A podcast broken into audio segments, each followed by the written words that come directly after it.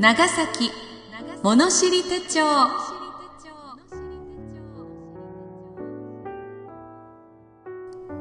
長崎の流通を担って40年。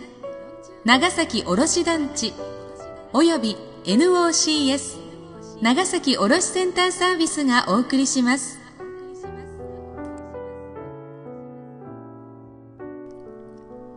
この番組は郷土史家として著名であった故長島昭一氏により昭和の時代 NBC 長崎放送で延べ1万回にわたりラジオ番組として放送された内容を同社が編集発刊した長崎物知り手帳全3巻をテキストとし故長島市のご遺族および NBC 長崎放送の許諾をいただきその中から15エピソードを選び毎週月曜日に配信していく予定です。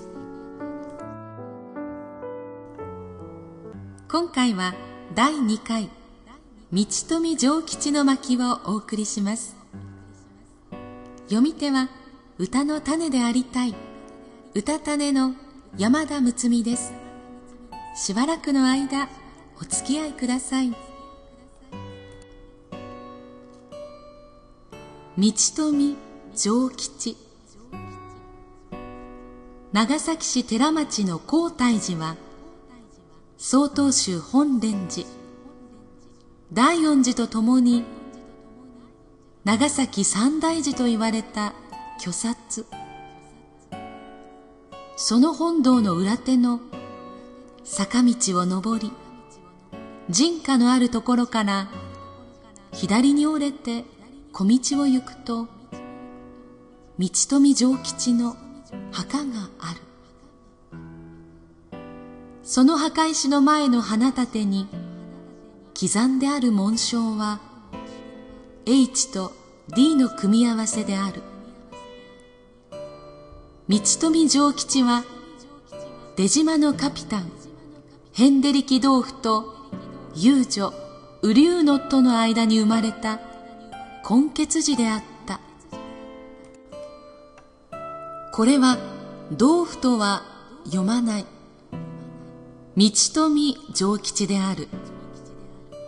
カピタン豆腐は特に道富と読むことを配慮した。ヘンデリキ豆腐は完成11年1799年初めて長崎に渡来した。豆腐ははじめ遊女園王となじみ根血寺門を作ったが門は溶接した。後に雨竜のともなじみ文化5年1808年10月男児を出産した。同父33歳雨竜の26歳であった。カピタン豆腐は前後16年も長崎に滞留した。その間オランダはフランスに併合され出島欄干は孤立して困窮の生活が続いた。幕府も援助の手を差し伸べ蘭和辞典の編纂を命じ完成したのが豆腐春馬である。フェートン号事件長崎奉行松平図書の神の自殺など目まぐるしい時代を出島で過ごした。しかもなお世界中でただ一箇所出島にだけはオランダ三色旗を関東に翻して祖国の栄光を守り続けた。やがてオランダは再び独立し文化12年1815年の夏には黄毛船が新カピタンを乗せて入信することになった。豆腐は帰国の喜びよりも愛知上吉に別れる辛さの方が大きかった。文化11年1814年12月幕府に嘆願書を出した。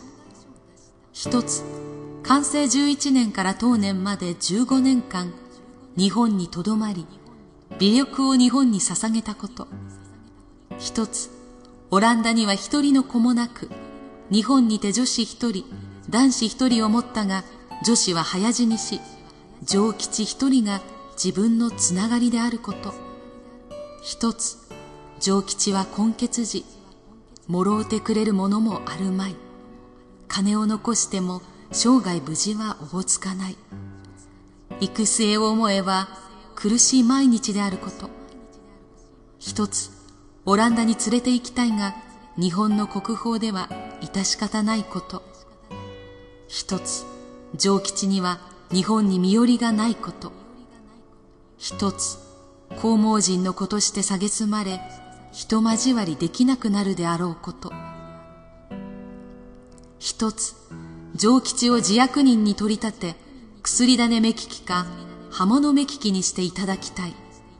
なるべく黄毛人と関係のないまたオランダ通じとも引き離れた役につけていただきたいこと。一つバタビアから白砂糖300かごを長崎会所に差し出し売り払い方をお願いしその利子で一か年四貫目ずつ上吉へ与えていただきたいこと。長崎奉行は遠山左衛門の城影道である。遠山の金さんの父親であればこれまた人情奉行。異例の願い聞き届けとなった。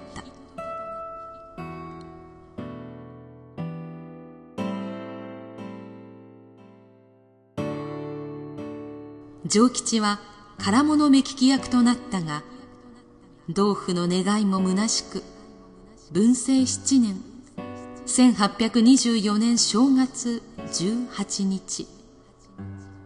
上吉は17歳で誕節した。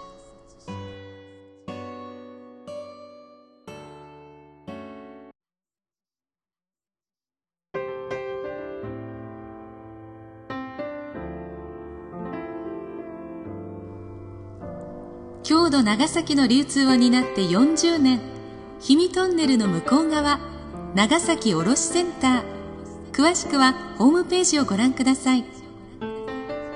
この番組は長崎の郷土の歴史を思い起こしていただく趣旨で今回を含め15回にわたって NOC 長崎卸団地 NOCS 長崎卸センターサービスが配信を予定しています。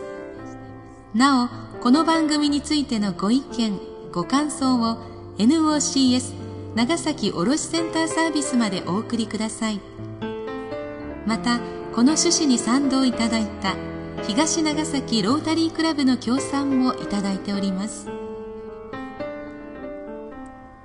次回は幕末活躍した女傑大浦お慶の巻をお送りします。お慶は幕末維新の際浪人や志士へ運用金として惜しみなく大金を与え海援隊への援助も惜しまなかったとのことです。お楽しみに。なお朗読本文には差別的と取られかねない部分を含むこともありますが著者には差別を助長する意図はなく内容が歴史的事象であることや著作された時期の状況やまた著者が個人であることを勘案し原作のまま朗読しております。ご了承ください。治安橋電停から寺町通りをぶらぶらと歩いて10分くらいでしょうか。長崎の旗揚げで有名な山風の頭と書いて風頭。この風頭の登り口にあります。シーボルトの娘稲幕末の砲術家高島秋藩や海援隊の近藤長次郎など著名な人々のお墓もここにあります。幾層にも歴史が積み重なったお寺の境内。この境内に併設された幼稚園の園児たちの遊ぶ声が響いています。幼い頃の思い出をくすぐるようにその声が響いてきます。ではまた次回までさようなら。歌種の山田睦美でした。